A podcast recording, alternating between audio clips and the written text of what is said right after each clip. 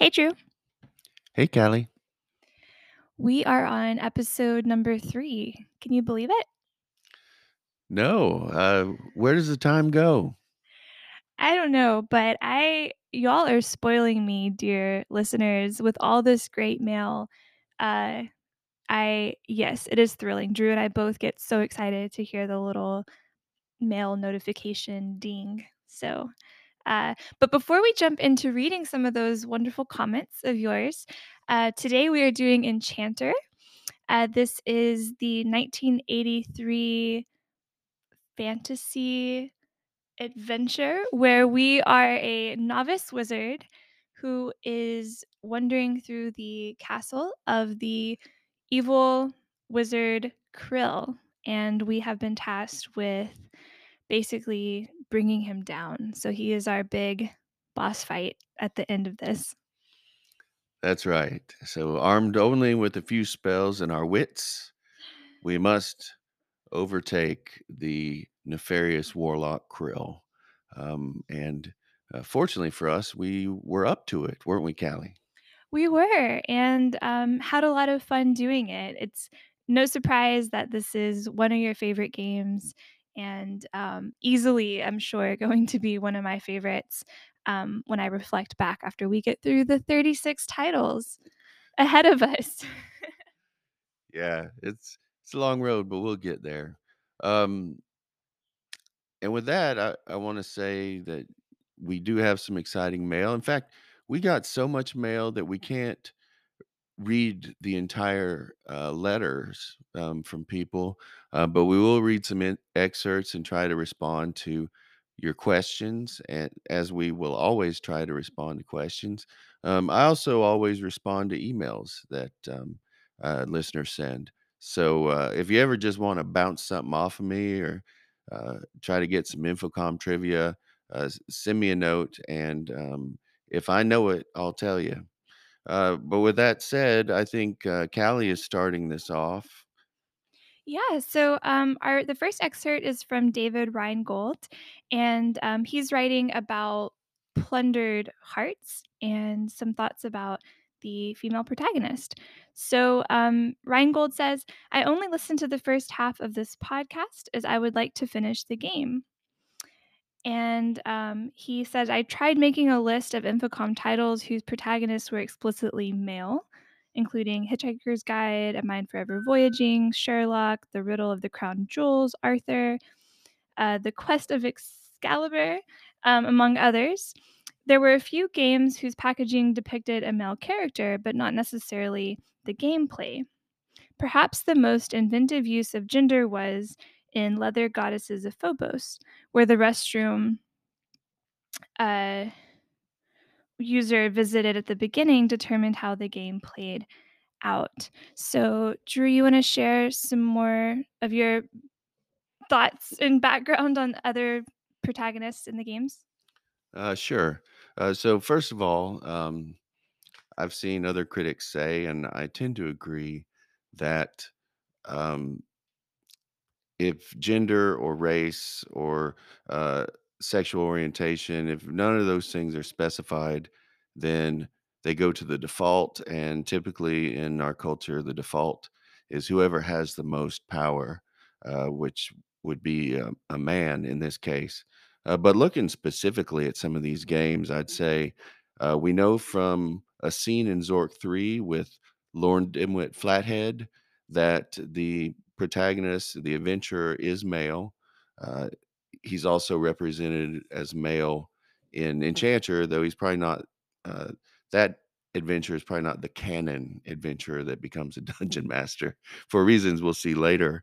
Uh, Starcross, I think that's wide open. Um, even in the Weasel's art, you only see the spaceship and spacesuit. And when the builders of the artifact speak, uh, they seem to be careful not to specify gender. So I think that one really is open. Uh, suspended, yes, it is wide open. I, I think one of the core ideas behind that game is uh, disembodiment or possibility of being a brain in a jar. So there being no body, uh, either gender doesn't matter or it can be chosen, uh, one or the other.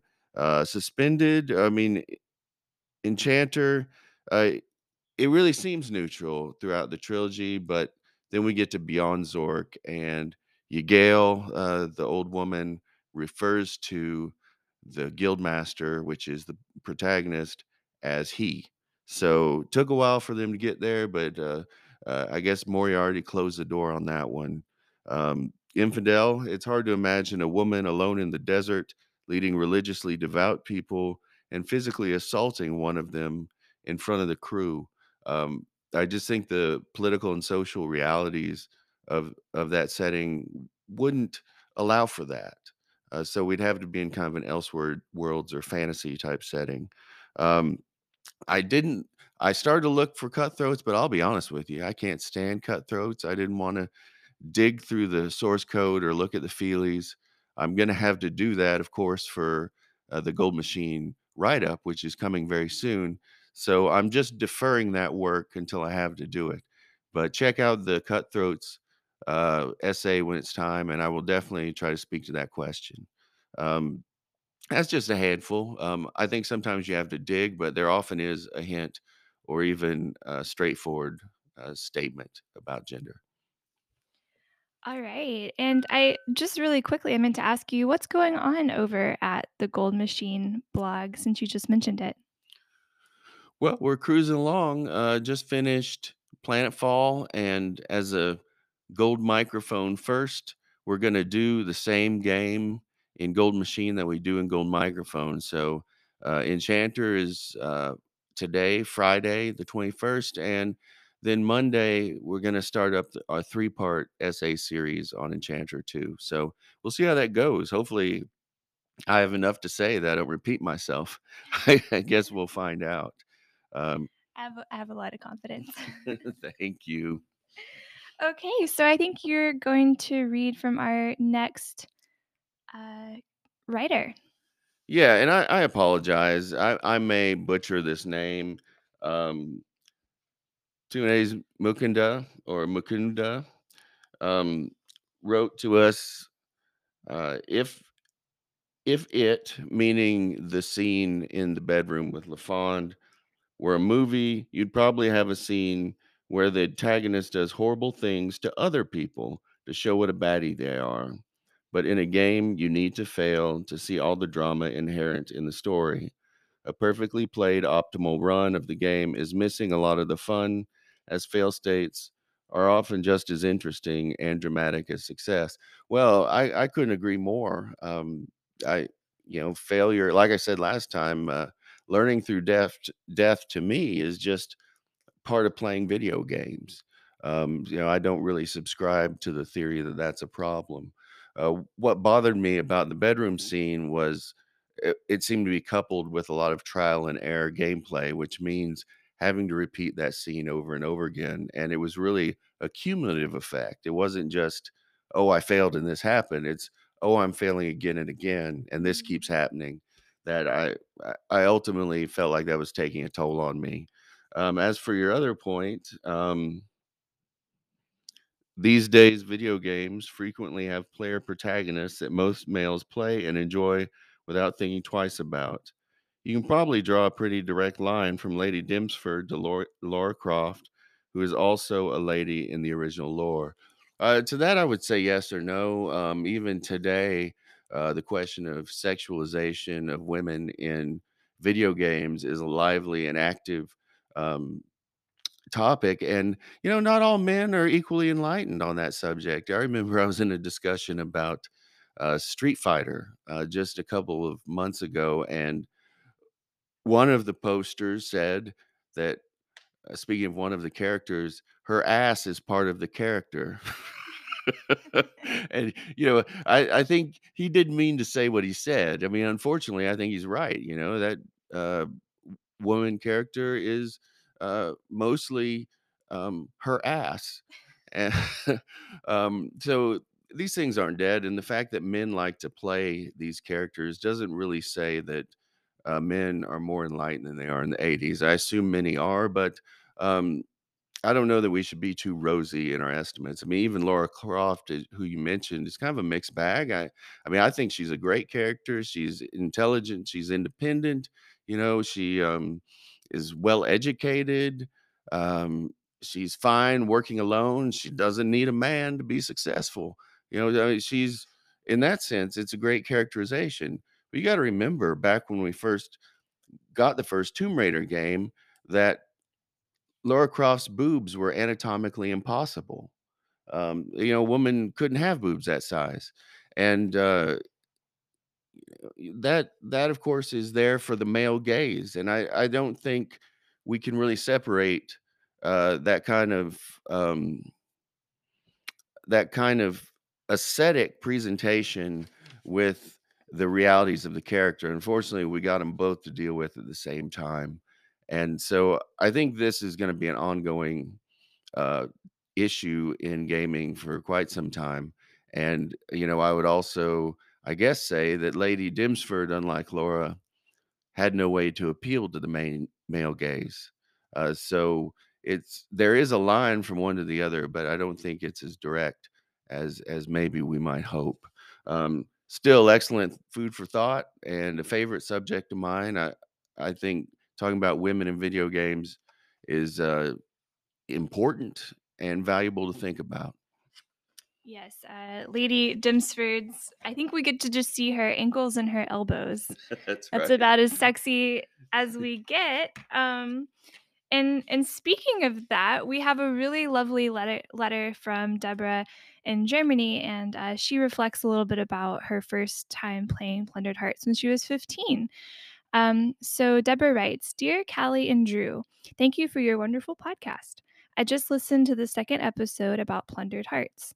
In Germany, back in the 80s, I might have been one of very few gamers, let alone women, who played text adventures in English language.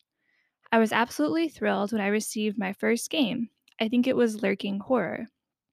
I played them all, but until today, my most favorite game of all is Plundered Hearts. I was 15 at the time, now 49, and I read a lot of romance novels, but being able to play it in a female role was stunning. The game was very well written, with a feisty, brave young heroine I could easily identify with. Not anti feminist at all, in my opinion, quite the contrary. Gaming was a man's hobby back then. It was many years before the first female heroines like Lara Croft appeared on the market. The only other games I could think of who were written as well were, in my opinion, the Gabriel Knight and Phantasmagoria games by Roberta Williams. Surprisingly, the puzzles were very good. I almost went crazy moving around on the pirate ship trying to stop the explosion. And I also loved the writing. You could imagine all the exotic places, from the pirate ship to the exotic island of St. Sinistra, where our villain, John Lafitte, I think the name was, um, and she writes how she kept the letter and banknote for many years, lurked to get all the power and riches, and the governor's dar- daughter. Being a teenage girl myself, of course, I tried to seduce our azure eyed hero, or were they green? In many different ways because I hoped they had included some bodice ripper scenes. For instance, I tried to kiss Nicholas, to hug him, to undress him, to undress myself, to lie down on the bed with him. All I could think of that a pirate captain might like to do in his spare time.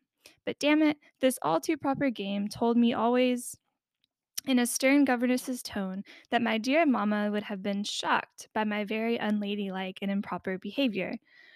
Or our also too proper hero just shook his head, looked somewhat disgusted, or gave me a stern, brooding look.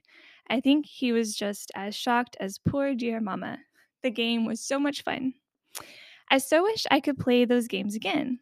As a Mac and iPhone user, I can't even play Lost Treasures on my iPhone anymore. I'm looking forward to listening to your other podcast. Love and greetings from Germany, Deborah. And uh, really quickly, Drew, you are we're going to link in our show notes um, to a post you have uh, over at Gold Machine about ways to access these games as a Mac user. Is that true? Uh, yes. Um, there's a blog post from when I started this project called A Note on Resources and Methods.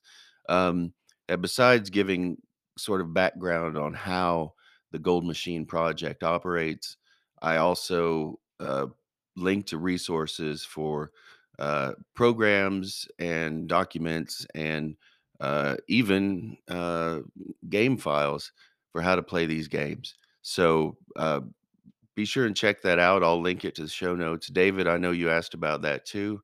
Um, so uh, hopefully that'll get y'all um, off the ground. If you need specific instructions or help, uh, you can send me.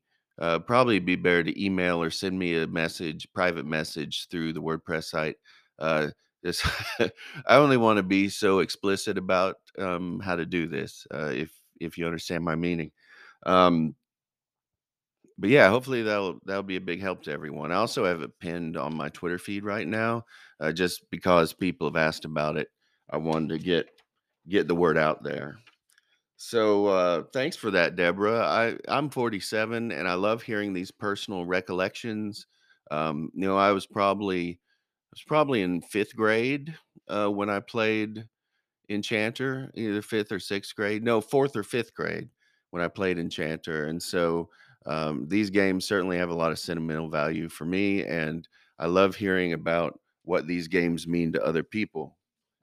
I should I should also warn you. Um, I'm surprised I didn't say this at the beginning. We live in kind of an animal kingdom. There's there's a bunch of birds flying around a room, closed room in this house, and then we have three cats I just I'm holding one who tried to knock over the microphone just now. Yeah, Moxie, that's her name. She's a little uh, black kitten with a little white tuft of fur uh, on her chest. Uh, Which fun fact, that's called a locket marking marking. So she's a locket cat. yeah, so our little locket cat wanted to knock over the microphone, and from time to time they like to scratch the post and uh, maybe talk to us a little bit. So if you hear if you hear them, you know that's what it is, and we've thought about ways to prevent things like that from happening. And the reality is, cats do whatever they want, and we're not going to lock them in the bathroom. Just do a podcast. So, uh, if if we're lucky, we'll get a cat sighting uh, during this or any other episode. All right. And with that being said, we're going to hear from our uh, last uh, writer, and we hear from Blake again. Hey, Blake. Yeah, Blake, good to hear from you. Um, I'm going to read an excerpt of of the message, and I, uh, what I gravitated toward was I am also impressed by the amount of interaction with non-player characters. Uh, Blake is talking about Plundered Hearts, of course. In, interaction makes the characters more realistic compared to other Infocom games. For example, you can talk to your father in Plundered Hearts, but not have a conversation with Krill in Enchanter. And that's very true. Krill Krill doesn't um not much on the words. he's well, he talks a lot, but he's not interested in what you have to say. No. He's kind of a stock uh stock villain who's just uh, you know, he's got a deep voice and he's calling you a worm and all that, but he you can't ask Krill for directions or, you know, Krill, give me the scroll. Um and uh, it's more like I would say it's more it's almost like part of a scene the scenery instead of actual interaction in Enchanter. And we'll talk about situations where we wished we could have uh, had a little more interaction uh, when we get to that point. Um, but thanks for that. Thanks for that observation, Blake. Uh, you finally said at the end you uh, hearing that there are four endings in Plundered Hearts is interesting. I have only found two of them, one and four. In summary, Plundered Hearts is one of my favorite Infocom games because of the plot. Yeah, I, I couldn't agree more. Um, you you brought all of you probably remember how enthusiastic we were uh, about Plundered Hearts. I was kind of shamelessly standing Amy Briggs. Um, and I don't want to back away from that. I'm still standing Amy Briggs. We're fans. We are fans. We're super Mhm. fans. So uh, thanks for everybody who wrote in, and we hope to hear um, from some of you listeners next time. Um, again, I'll always respond to messages, and um, we'll also read at least part of your message on the air because Callie and I both get a huge kick out of mail. Oh, yeah, absolutely. I mean, hands down, one of the best parts of this podcast experience together. And of course, the other good part of this experience is talking about Infocom games. And it's time to get started on that. As you know, the game is Enchanter. It's one of my all time favorites, maybe my all time favorite. I kind of had that feeling as I was replaying it this time that maybe this is my all time favorite Infocom game. We'll have to see if that changes through the playthrough. But anyway, without further ado, let's get cracking. Okay, so it is no secret at all that today's game, Enchanter, is one of Drew's most favorite games, and I remember way back, I don't know, last year when he was talking about starting the, uh well, he had he didn't even have the Gold Machine blog yet, he was just saying, "You know, I think I wanna do something about these Infocom games." Um, Enchanter was, uh, the first game that he told me back about that I think really has pulled him, um, into this into this project out of his love. So, um, in the spirit of sharing, since we just heard from, uh, some readers, I would like to just ask Drew about, um, why why he loves this game so much and maybe how old how old were you, Drew, when you first played it? Well, I was only 9 when Enchanter came out, so I'm I'm pretty sure it was a couple of years after release that I first played it. Uh, but it really lined up with a lot of my interests. I was a big uh, fan of Advanced Dungeons and Dragons and uh, owned several of those books, rule books. And I also was a big fan of uh, Tolkien in general. Um, I can remember fifth grade, I I finished all of them. I started reading them in fourth grade, but fifth grade, I was done with all of them, and I loved them a lot. And so, seeing this kind of iteration upon the Zork universe, where this magic is brought in, uh, just seemed so amazing. And at the time, being able to cast spells on so many things, uh, even if they didn't help you solve puzzles, some of it was just goofing around. Uh, it really rewarded that kind of experimentation, and uh, it it rapidly became my favorite Infocom game. Uh, would you daydream about it in school? Like, "I can't wait to get home," and, like, "I wonder what happens if I go into the the gallery," or did you have any day school daydreams about the game? Yeah, of course, I did that for all the games, all the Infocom games, especially the ones that took me a long time I think it took me 2 years or something to beat deadline, not playing every day, but leaving and then suddenly thinking of something at school or whatever, and, uh, just being so eager to get back home when I could try what I thought of. Uh, so while I was in that process of playing Enchanter, that definitely was a thing. I think especially, uh, for 2 puzzles that we'll talk about. I'll I'll identify them when we get there, but there were 2 in particular that required a lot of, uh, extracurricular thinking, so to speak. So, needless to say, uh, this is a very special episode uh, today. And um, as you may have gathered from the conversation and Drew's men- mention of Tolkien and Dungeons and Dragons, today is a another fantasy game, and we are um, going to the seaside world um, of the Zork universe, kind of. We're above ground mostly. And um, so we return to this place. Um, we are a novice enchanter. That's who uh, our protagonist is. And we have been chosen um, t- for a very grand, challenging adventure, I believe. Um, you want to say anything else about the the setup of the game? Well, I think, um, yeah, that's the deal. Kind of like in, uh, Lord of the Rings, you know, which needed a lowly hobbit that would escape Sauron's detection. Uh, the protagonist in this game is a novice enchanter that presumably can escape an evil warlock's attention, um, the warlock Krill. So there's a similar vibe going into that, and uh, you really are an amateur. You've got a very uh, slim spell book or mostly empty spell book as uh, the protag starts the game, and they increasingly grow in competence and knowledge as the game progresses. Yeah, and I we'll we'll have a video. We don't have an actual like unwrapping of this game, but we do have a folio edition that we will uh, take a, a video of the different components of the feel the feelies, the manual, um, and it's just a gorgeous design.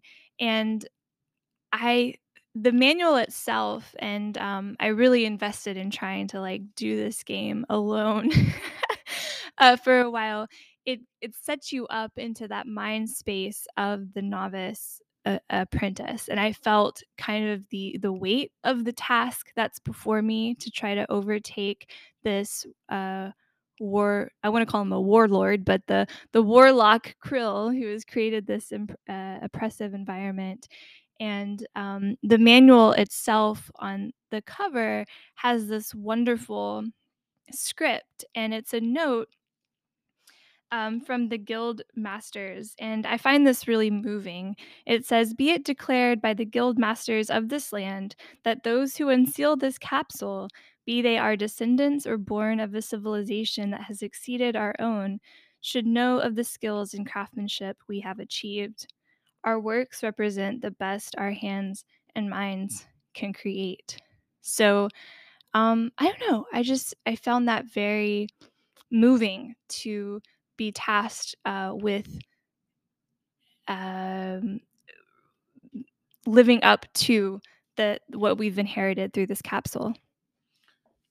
Yeah, well, I'll talk about it more when we do the video, but those of you who've been paying attention to Gold Machine probably realize that I think uh, the folio releases are superior uh, to the gray box releases in pretty much every way, other than ability to fit on a shelf. Uh, Callie talked about the manual. One of the things I love is the way the manuals are written as if they're in universe.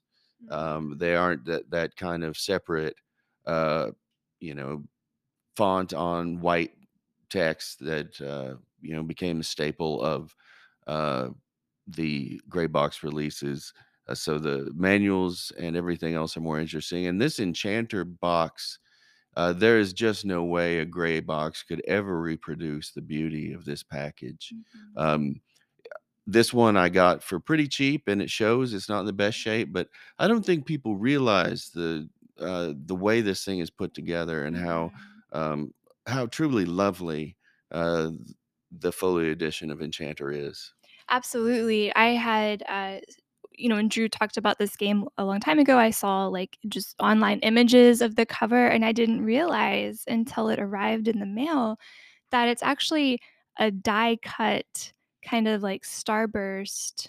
So, you know, you can see through, I don't know how to describe it, almost like a cutout of sorts. Um, but you actually open it and it's it's truly cut out. I'm not capturing it very, very well. You want to help fill it in?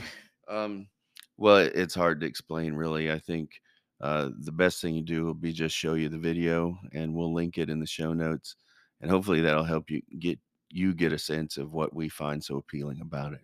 Yeah, it's like you're opening the spark of a of a of a spell. So, pretty pretty truly magical, if we do say so ourselves.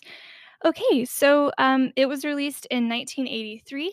Um, anyone wanna guess what the top grossing film of the year was? Return of the Jedi. So, uh, just a little bit of con- contextual flavor there to take us back to the 80s. Uh, it was implemented by Mark Blank and Dave Lebling. And they they were the two um, of the original MIT implementers that continued to write games for Infocom. Um, Tim Anderson was also at Infocom, but he did not author games anymore. Um, but uh, you know, we know Mark Blank from Zork 3 and Deadline, and Dave Lebling from Zork 2 and Starcross.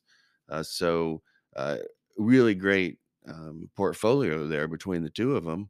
Um, we kind of, I think, we'll start to see this emergence of Mark Blank is kind of a behind the scenes technical innovator, and uh, Dave Lebling is a person who continuously tries to hone uh, his craft of game development. And a hallmark of that, if we follow Dave Lebling's career, is the way he tries to make mazes that, unlike the Zork 1 maze, don't require Bruce, brute force and mapping. Instead, they are puzzles that require solutions. Uh, Starcross has a very good example of that, which I won't spoil because who knows if you played it or not. Um, but this game has another fantastic uh, example of innovating mazes, and I, I'm I'm looking forward to talking about it. And on the note of, uh, Blank and Lebling, another way, uh, to the point that Drew said about how the folio are in universe with the game, um, on the cover text of the manual, it even mentions them as, uh, print printmakers and, um, specialist or craftsmen of a movable a special movable type. So, it just it's really clever the way that, uh, that their names are mentioned and talked about, um, as as part of the guild who have prepared this as creators. And also just another fun example of trying to do in-universe packaging. So even the about the author section is treated as an in-universe text. Mhm. I think there's something about, like, give, uh, a wolf some nettle or and the examples are great too. I like how the the showing you how to use the different, um, spells and navigate the game. Their examples just provide another bit of of humor that we all love Infocom for. So I talked a little bit about the story already, and I'm not sure we can go much further. Uh, to reiterate, this is a novice enchanter. They are roaming what seems to be a pretty decimated land because of the influence of this evil warlock. And you you traverse this kind of abandoned uh, realm and approach a very ominous castle. And the entire game takes place uh, in the castle and its immediate vicinity.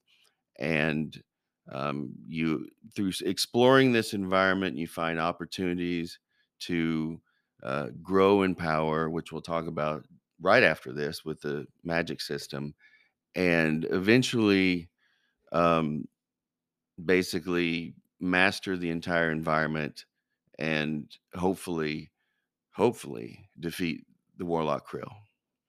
Yeah, absolutely. Um, so com- uh, contrasted with Plundered Hearts, which, as we talked about in the previous episode, is very plot based, and a lot of you who wrote in um, spoke about the joy of how that plot really kept you engaged and all the other characters on the set with you.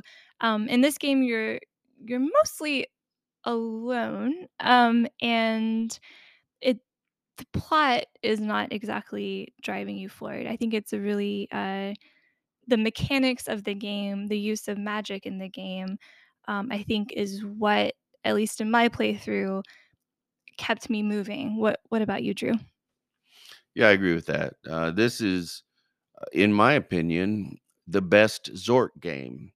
Uh, Ooh, discuss. it's uh, it it does what Zork games do, and it does it in a better and more interesting way. Um, once again, we have an open map. You can visit almost every uh, location immediately.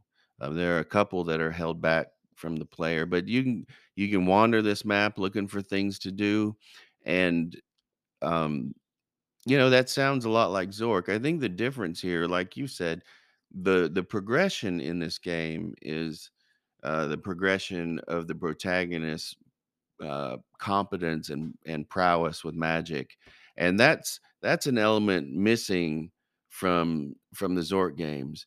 Now there is a little bit of a, you know, if you get so many points, you can beat the thief, but that's all kind of in the background. It's not something that gives the player any immediate satisfaction, uh, nor does it have bearing beyond the uh, fight with the thief. So this this is a very different thing. This is something you're aware of the whole time. You can see it you can see practical evidence of your progress through the game. Mm. You know, your progress has actual utility within the game. You're able to use that progress. Um, and so it does a lot of what Zork does, but I think uh, its satisfactions are, are more uh, immediate and profound. Yeah, it's absolutely no secret, as the manual identifies, that um, you are a student and you are going to be learning magic and using it throughout the game. So the finding of spells and as the manual tells you how to do it, like uh write this a spell to write the spell in your spell book, which you start the game with. um, and uh, gathering this list of spells that you can use and growing your capabilities, like Drew said, that way there's actual literal evidence of this progress as you move. Right. Even without looking at the score, you know if you're making progress or not. Um, Like, have you found spells? yeah, Have you been using them? yeah, if if you're finding more spells, you're making progress. Um, the score is really just a way to know, I think, if you're ready for the final fight or not. Uh, it doesn't mean much more than that. Um, And there's really not a secret, like, obviously, the final fight is going to be if you can defeat Krill. So there's in one way, there's really not a lot of spoilers in terms of what the story is, unlike with Plundered Hearts, there were many spoilers, uh, related to the to the narrative. Yep, absolutely. Um, and I guess just to talk for a minute about that magic system, I uh, if you haven't played one of these games, uh, basically you have a spell book, and like in Dungeons and Dragons, you can memorize spells and then cast them. Um, and just like in Dungeons and Dragons, you can find scrolls and, you know, have them inscribed into your spell book. A scroll is a one-use item, but if you can write it to your book, you can use it again and again. Now, there are in the game, I think, 3 spells that are so complex that you don't have enough power to write them in your book, and so those are single-use items to be used judiciously. But for the most part, you're just finding scrolls, getting them into your book, and then trying trying to find the problems that can be resolved by those spells. And I love it whenever you do memorize a spell, it's like using your best study habits. You memorize the spell, and I'm like, "Oh, yes, let's be a good student." I mean, one word that I would use to describe this game is very sincere, and I mean that with so much tenderness and love. Like, this protagonist, or at least how I was stepping into the world and and prepared to enter this world through the manual, I just wanted to do my best, and I I just really did. Yeah, this this this protagonist, although we don't really get a sense of their personality, is, um I think if you throw yourself into the world, you don't really need, uh, the narrator to make editorial comments about how this protagonist feels. Of course, they're in over their head, you know, of course, um, they're just trying to, like you said, do their best. Um you can see the power of Krill before you enter his castle, and so you know, um, what you're up against. And, um, you also know, uh, that you don't have any of what you need to defeat him at the beginning of the game. Um, I should say, since we're talking about the protag, one one thing about him, it is a him, and I I say this because, uh, in Moriarty's Beyond Zork, which, uh, takes place really at the same time Spellbreaker does, that's the 3rd game in the Enchanter, uh, trilogy, uh, a character refers to, uh, that protagonist as he and him. So, uh, it's never acknowledged in the game, but, Beyond Zork, which is a canon Zork game, uh, does specifically, uh, refer to the Enchanter as he and him.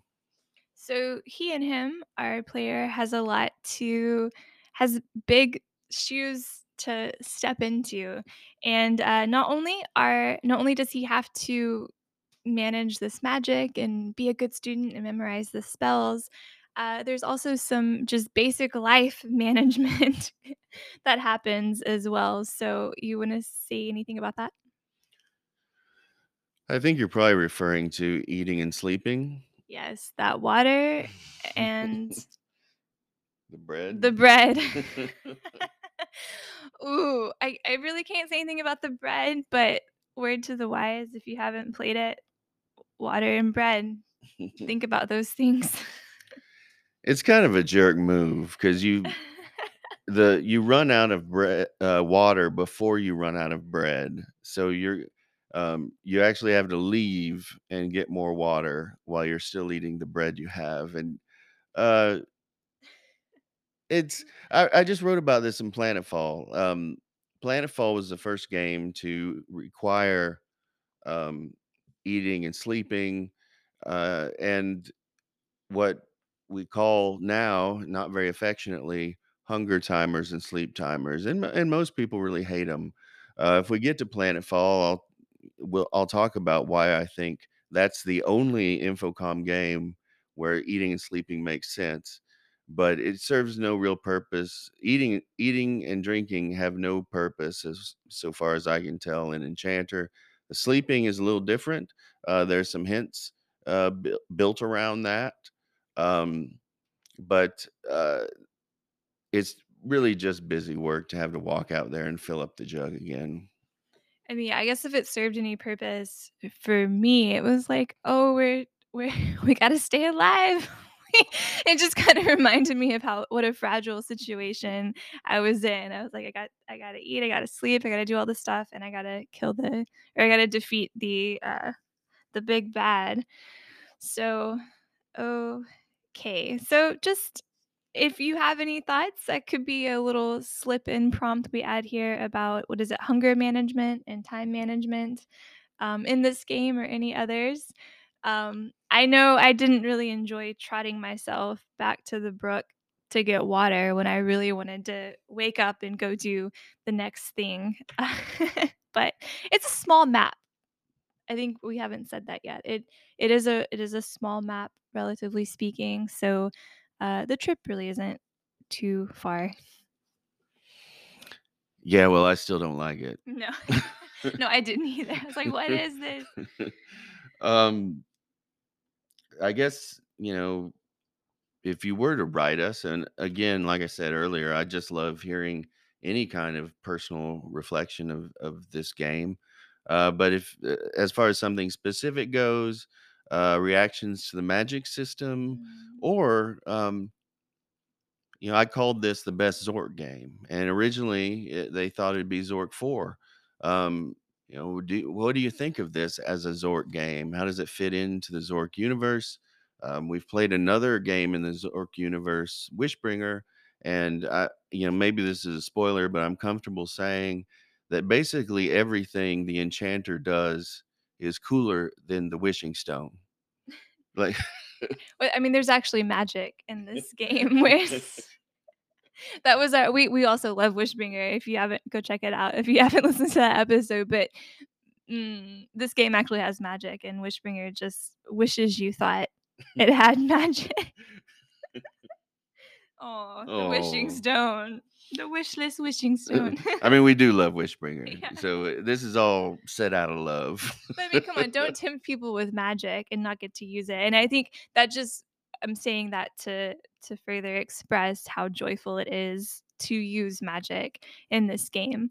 Um, I don't think that there's much more to say about this being in the Zork universe on the no- non-spoiler side of things. Um, most of discussion of that I think will be a little spoilery. So, uh, any last words uh, to an encouragement? Please go play the game. That's that's my big thing. It's it's really a delight. Go be a good student, um, and I think the game will will reward you. So that's my review. um, just want to remind listeners that if you're interested in tools to play these games or look at the packaging, uh, I have links uh, to uh, some resources for you in the blog post, a note on resources and methods. And again, that'll be in the show notes. Okay, the time has come. We are about to enter the spoilery segment of the episode. We're drawing the line here. So don't step over it unless you want to have this game completely ruined for you. We're going to talk about puzzles. We're going to talk about the ending. Uh, there's nothing that isn't on the table. All right, we're setting the table for dinner. Spoiler dinner. okay, it's time.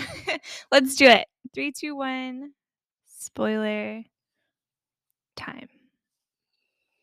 So, Zork Universe, you made this what I think might be, I don't know, for listeners, a provocative statement that this is the best Zork game, the most Zork of Zork game. What did you say? Tell me again. I think best. Um, it's a better Zork game than the Zork trilogy.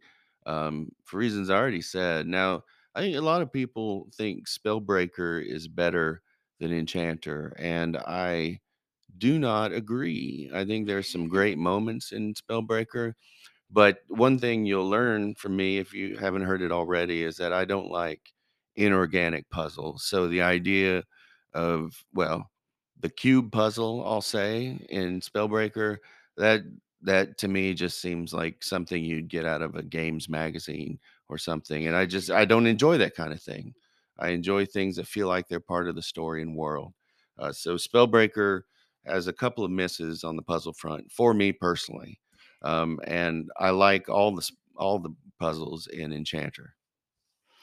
Yes, and we are, um, about to jump into some of our our favorite puzzles of the game, um, and I think well, one place to begin is that this game is clearly in the Zork universe because we get to see none other than the adventurer himself wandering around the the mirror room. I don't know, I kinda wanna, like, throw out a contest of, like, what do you like adventure memes, like, who do you think the adventurer would be? I picture kind of like a Bob Dylan-y looking like, "Hey, I'm wandering through the mirror room." Like, not that they're anything alike in the personalities, but I just like picturing the adventure as like 70s chill aesthetic. So but anyway, whatever. The the adventure is in this game. How cool is that? Instead of being it being him, we get to have a third person interaction with him.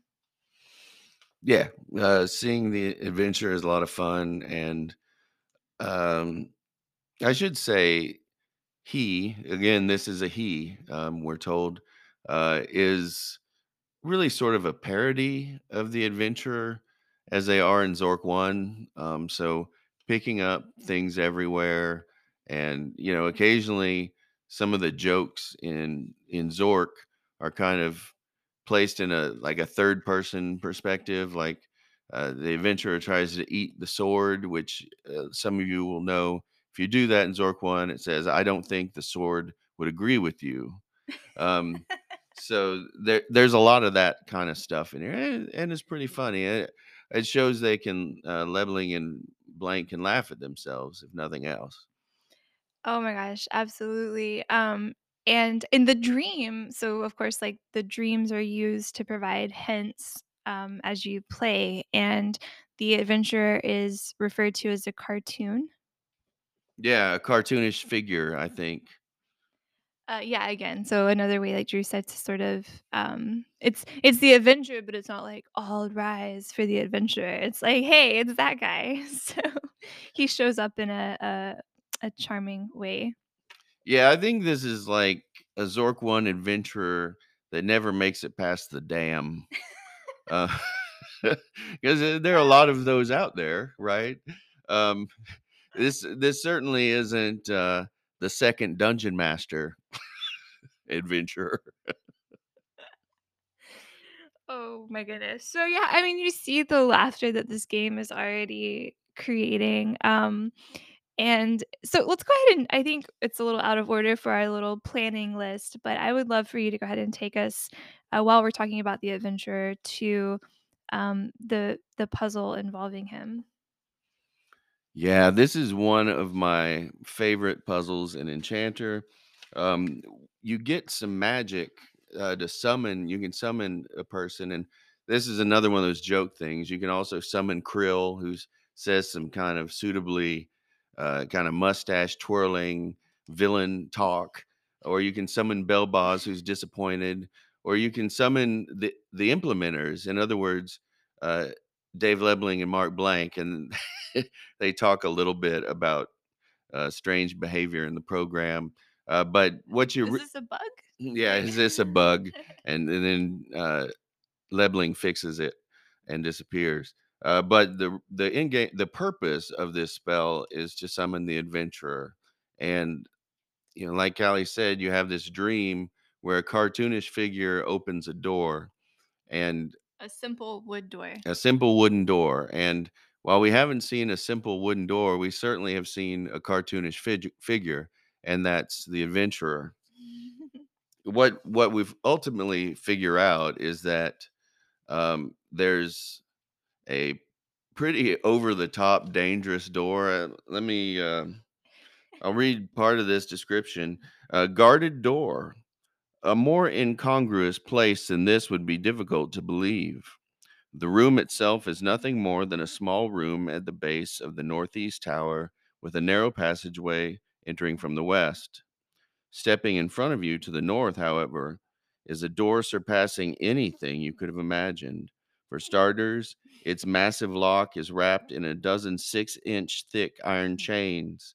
In addition, a certain five headed monster sporting razor sharp spears for tongues seems to be embedded within its heavy oak frame.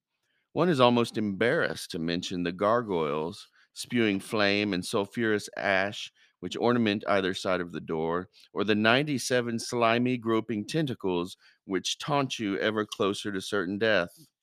A sign floating serenely in front of the door and glowing hideously in purple letters offers the following rude understatement Don't bother. So, yeah, well, I mean, well, that's one of the problems of the game is how do we get through this door? Um, and you, one thing we might notice is that this door is kind of cartoonish too. It's so over the Mhm. top. And A great example of like you might even what is it be embarrassed to mention the gargoyles like Drew said earlier about it's not taking itself the writers Lebling like are not taking themselves too seriously. They are deliberately cutting slices of cheese. yeah, that's I don't I that's a good way to put it. Um, and um, if you lead the adventurer into this room, uh, we get this text. The adventurer glances around the room in a businesslike way and makes a few notes on his map. So, there's kind of a disconnect between what the protagonist is seeing at this door and what the adventurer seems to be seeing. And ultimately, you know, what I realized and uh, what the player has to realize is that the adventurer isn't seeing anything special here. Uh, this is an illusion that targets uh, magic users. And the solution is just to ask the adventurer to open the door.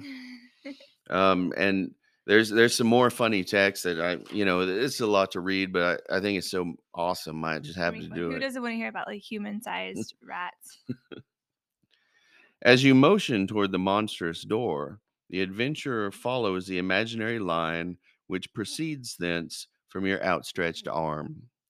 The seemingly fearless adventurer shrugs and walks purposefully toward the door, ignoring all harm to his person in the form of knives, tentacles, and molten lead. As hmm. three buckets of the latter pour over his head, he casts you a perplexed look. Did you try the doorknob? he asks, as 27 knives delicately skewer him. Before you can answer, he reaches for one of the gargoyle heads, which, by sheerest coincidence, has just flooded him in red orange flame, and turns it gently. I think it's unlocked, he says, stoically ignoring the host of human sized rats which feed on his incinerated torso. His left hand, broken and bloodied, pulls at the gargoyle head. I'm going on ahead, he cries, opening a simple wooden door. Wooden door? You rub your eyes for a moment and look again as he goes through it. Yes, just a plain wooden door. I love it. I think next time I'm like entering meltdown phase, I'm just gonna read this passage and be like, it's just a plain wooden door. Like really, Lebling and Blank have provided us a meditation for times of duress. Like you think you're seeing the end of the world, but actually it's just a plain wooden door. You can open it. All right, so find your inner adventurer meditation guru and we will we will make our way. Uh so lots of fun. Um so cool when I was playing this, and I was like, "Wait, the adventurer is here?" um, because as we mentioned, you know, it's not a populated cast, um, unlike Plundered Hearts, so you're quite alone, and um, having this encounter with the adventurer uh, is is very both comic and uh, it's a special continuity with the other games. Yeah. Um, just a couple of, you know, other pieces of Zork. Uh, you can see a portrait of the Wizard of Frobozz in the gallery. Yeah, and I have to read this brief description. So I was like, "Yes, it's for So, um, so it has a little caption about him that says, "The Wizard of Frobozz was a former member of the Circle of Enchanters, but he was removed for forgetfulness border on senility, the lively wit of his youth having been replaced by a semi-sadistic mischievousness, coupled with an inability to pronounce words beginning with anything other than the letter F." He was retired, in quotes, to a small, unoccupied corner of the great underground empire, hopefully out of harm's way. Again, it's really funny uh, uh, for these creators, like how they're writing about him. Like, oh, we hope he's we hope he's okay. Uh, not a lot of love for Frobozz. Um, I guess we can talk a little bit more about about spoilers now and and puzzles. Yeah. Um. So one of my favorite puzzles. Well, first of all, stay away from the temple. Um, unless you have like practiced your. So I always play this. Like, okay, I gotta memorize. So there are a couple of things that, like, as you play it again and again with any of these games, like they become, you know, second nature. But like, okay, with the spells, make sure you have that spell management stuff down. Like, don't just. You need to gnusto the spell in your spell book so you have it, and also find key places to use those spells as well. So, all right, but my favorite spell, and this goes along with the turtle puzzle, which you can talk to animals in this game. We should take a moment and acknowledge how wonderful that is. You can speak to animals in this game using the spell Nitfol, N I T F O L. And um, you go to the beach where you come across this radiantly rainbowed rainbow shelled turtle and um, the turtle's like hey are you gonna help take care of this wizard problem?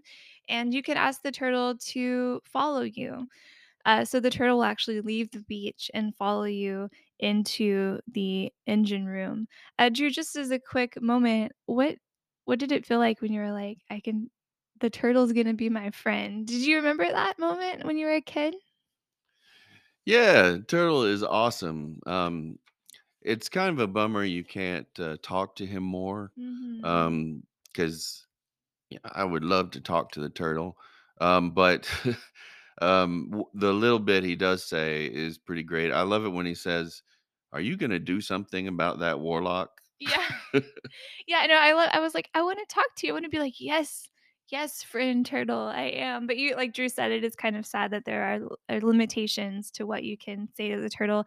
I did try to give him a few things, but he's just not really interested. Like, I was like, "Here, do you want this, uh, black candle?" Or, "Do you want this" I was like, "Let me give you a really nice egg. Like, maybe you'll like the jeweled egg to go with your rainbow shell. Y'all are both gems." But no, he he wasn't really interested. He just wants you to take care of this warlock, uh, problem.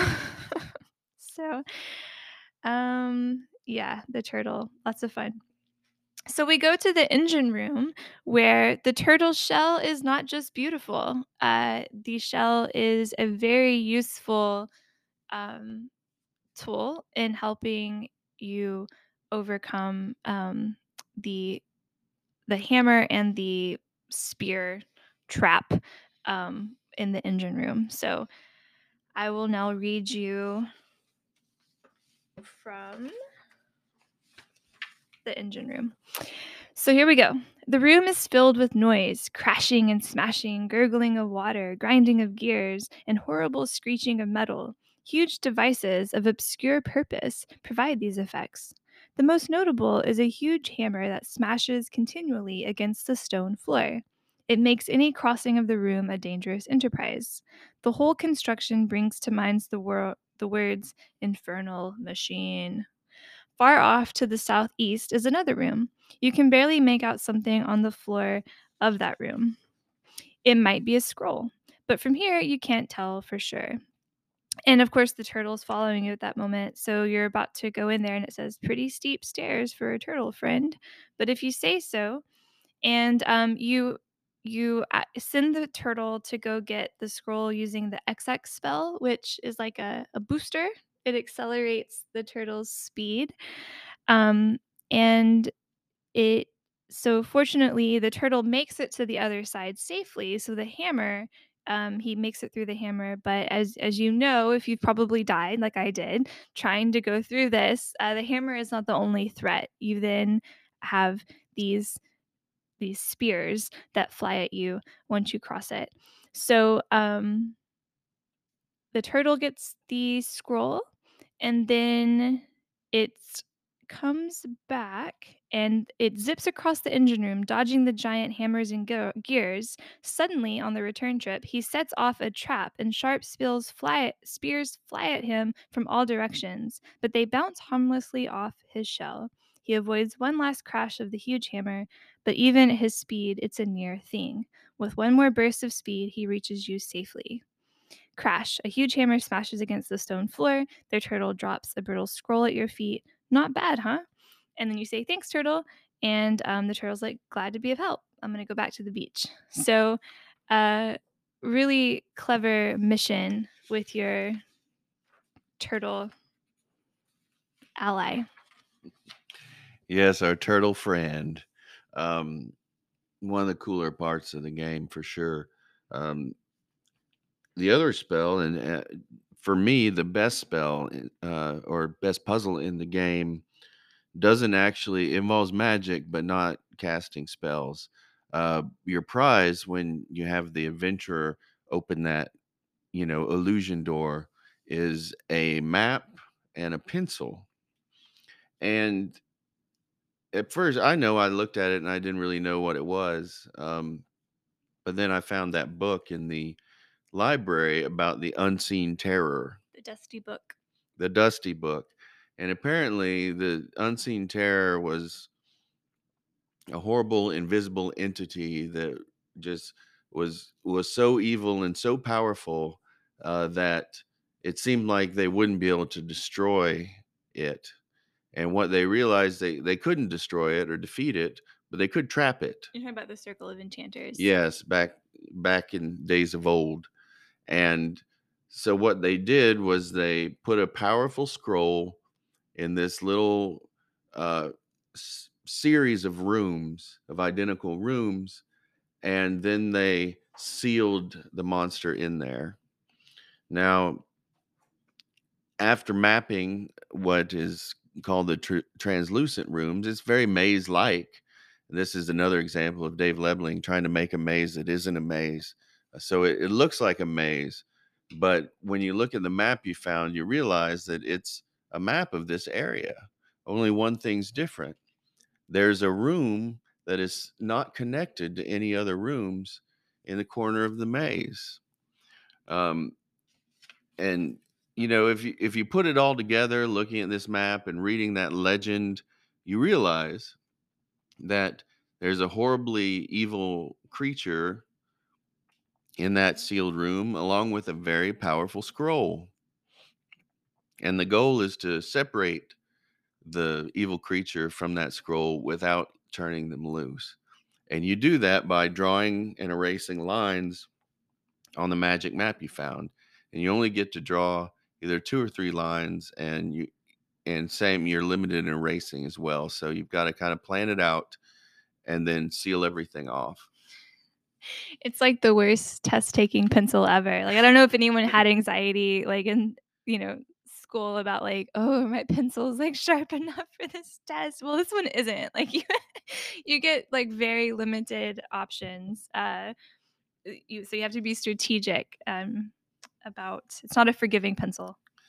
no yeah you definitely have to think things through um but uh it's one of those puzzles where um after i figured it out and did it it was like i was very uh very satisfied uh, it was just a great feeling of and uh you know infocom's best maze to date without a Mhm. doubt Yeah, I mean, it just it's visually very fair. Like you can look at it once you get the map and it makes a lot of sense. Um the tool feels adequate even though there's, you know, the built-in tension of having limited moves with the pencil. Um and and you feel like, "Oh, I really" you know, you can kind of see the whole map at once or the whole puzzle at once, which is exciting because you can make your plan for which rooms to connect. At first, I just wanna back up when I we heard about the, um, the unseen terror, I'm like, "Oh, it's a Grue, like, there's a big bad Grue." But no, this is this is beyond a Grue. This is truly a I believe them when they say it's a terror terrible terror. Another cool moment, and I guess before we go much further, something that I've seen again and again with uh, reviewers, with Jimmy Maher, uh, and uh, other uh, kind of reflections on Enchanter is the fact that it's mostly comical and it has a very out of place uh, section, which is the sacrifice, the one, and that's the scene we're about to talk about. Um, I guess I'd like to hear people's takes on that too. In my mind, um, there are lots of funny things uh, because it's Zork, um, but I don't think you ever really get to forget how serious things are. Um, like I said, you know, the you go through a village that's abandoned. They're fleeing krill, um, so this is a wasteland now. And another thing uh, you notice uh, every day is actually longer or shorter. Um, Mm. that is daylight lasts a shorter period of time and night or darkness lasts longer. And if you stretch out your food and you know only eat when you're about to die and all this, you just stretch it out as far as you can. Um, what you discover is that krill sets the world in permanent darkness and there is no day anymore and that's the end of the game, uh, which is pretty serious, I think. And um, there's a lot of you know scary stuff. You know, the the temple is very scary. He has those Mhm. um, scary servants that are Mhm. running around. Um, you know, I I never really got a sense that this was um, um, a lighthearted game. I think there's a lot of lighthearted moments, um, and a lot of that is just based on the Zork House voice, uh, Infocom's voice at the time. Um, but I feel like it's a good balance, actually, Mhm. um, where it's not. Um, you know, one thing in Zork, if you start to look at it as a colonialist or post-colonial work, um, a lot of the jokes feel um, you know, inappropriate in a way, you know, inappropriate in a way we enjoy, but, um, you know, they're making light of what is ultimately this, um, you know, completely dead area where all these people have fled or died. Um, you know, it's a to it's a, you know, grave, a mass grave in a lot of ways. And, um, you know, Zork has that kind of push and pull to it. Um, but to me, that's a much more natural fit here in this this world. And I never really felt like, boy, this is taking me out of it. This is so serious. Um, you know, because I mean, just just something as simple as the days getting shorter, which you know maybe a lot of players don't notice. Mm. Um, Yeah, I didn't. That's that's yeah, thanks for telling me about it. yeah, um, it's it's there. It doesn't affect gameplay at all. And I, if you're not um, looking at it, one thing you'll notice is like How long it gets longer and longer, the time before it gets night and the time you go to bed. That period of time just gets longer as as the game goes by. Um, but that's a really roundabout way to get to, um, what we're gonna talk about now, which is the temple area, and it's, um, fascinating for a couple of reasons. Alright, so the temple. I died there more times than I wanna admit. Uh, I was a little stubborn, I kept, like, going through the courtyard, entering the temple, um, got put in a cell, and then got sacrificed. So, uh, you don't wanna be there unless you have to learn your lesson about the dagger, and how to survive it, and preparing your spells, and doing all those, uh that all that pre-planning that this game really rewards.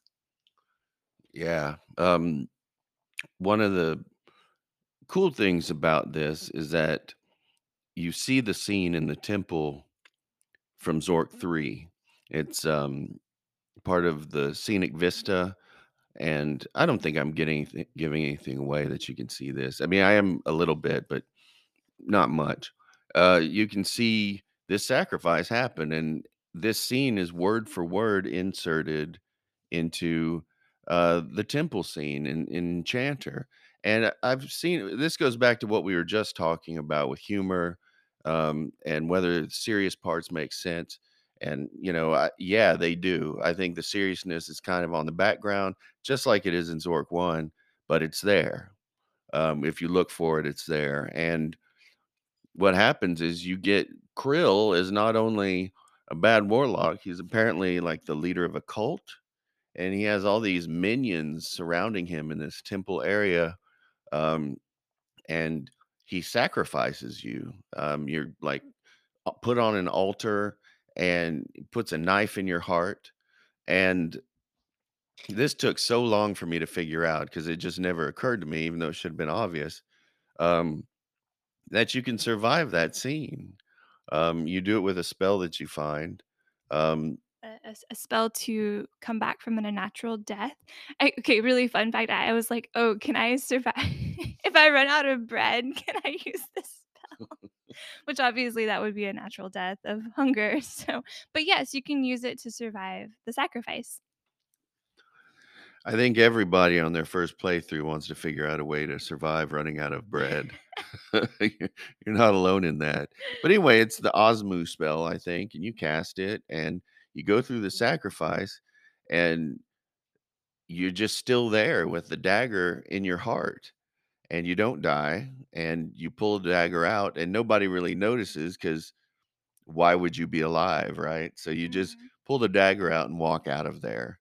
Um, and, again, I've seen people say that this is like Mad Libs or incongruous, that they have this sacrifice with all the other stuff, and I I just I didn't feel that way. Um you know, the the temple is kind of a locus of seriousness. It's by the, uh, endless stair that leads to Cl Krill's lair. We have these spooky minions that you can hear from nearby rooms, and to me, that was always kind of a just like the boots in Wishbringer, which y'all heard me talk about, Mhm. kind of a constant source of pressure, trying to get in these areas and do what you need to do without being, uh, caught by these minions.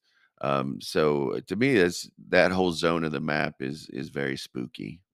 Yeah, I mean, makes sense to me if he's taking like, the turtle says, like, "Are you gonna help save this world from this evil warlock?" And it's like, it would make sense for someone like that, kind of a dictator figure, to have a crew, a mob, a cult of followers that are out there doing his bidding.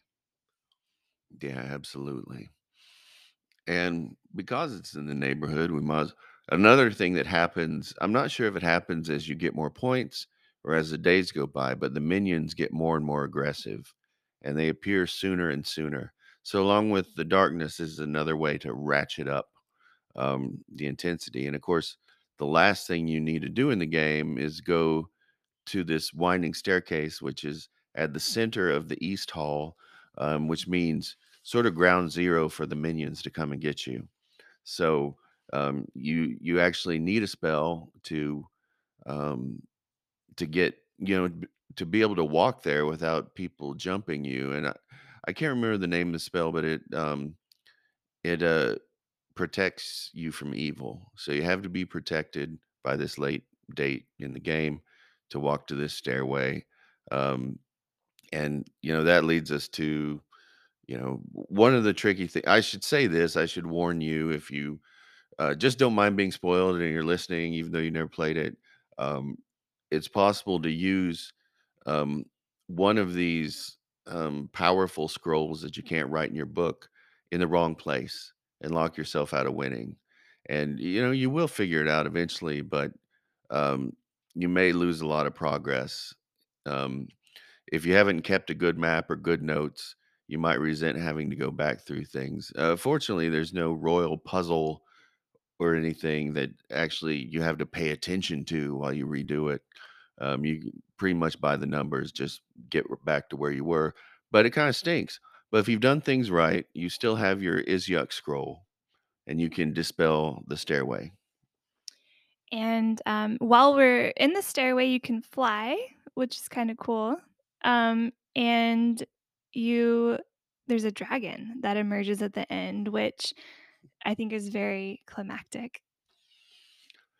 Yeah, that seems pretty awesome. Now, this is another thing people um, ding because you have to learn through dying. But you know, once again, I I saved before I used the Izyuk spell, so we're looking at 30 seconds of replay. It just wasn't a big deal to me. Um, but you do have to have the right spells when you go up there. You have to be able to quench the flame of the dragon, and then you get this like evil being with a big axe. And I think two spells work on him. This is just trivia. Um, both the Vaxum, which makes him friendly, and the Cleesh spell that um, turns him into a newt. I prefer Cleesh just for balance because that way you've used every spell you've found uh, once, at least once, except for the Filfre spell, which is a jokey fireworks thing um, that you may appreciate more after you've um, read the Dusty Book and summoned the im- implementers with Zifmia. Just fun things to do in the game. But then uh, it's just you and Krill. And again, the whole time that's going on, he's saying these kind of classic cheesy villain dialogue, which I enjoyed so much. You know, it's like, oh, I'm going to shut you down, man. "You're just a worm. You're you can't defeat me." You uh, but it it's uh, the worm part is my my favorite, um one. And and because you mentioned the newt, uh, I never got to read a little bit about where you find that spell, which is in the swamp with the frogs. And just really quickly, I love that after you get it, because you're talking to the them using the knitful fall spell, and um, you overhear them discussing the politics of lily pad assignment. Um, and the frogs are discussing the finer points of insect flavoring. so I just had to sneak that in before we close the episode. Yeah, the frogs are awesome. So if you've done everything right, it's time for you to cast the Guncho spell. Gun show, like a gun, Maybe uh, the gun shootout. show. um, The gun show, yeah. um, and even after you cast it on him, he's still acting like he's some kind of badass. Uh, you know, he's he's um kind of talking trash at you as he vanishes to The uh, void. the void. Yes, you cast him into the void. Um, and that's really the end of the game. You get teleported out. You know, Belboz is real happy to see you, and you get um, you become a member of the circle of enchanters. And I can't remember whether this is ever said or not, but I think the protagonist is probably the youngest um, member ever of the circle of enchanters because they went directly from being a complete novice to you know the guy who took down Krill. Uh, so it's a pretty jump, pretty big jump for him in his career, which will follow through the rest of the Enchanter trilogy.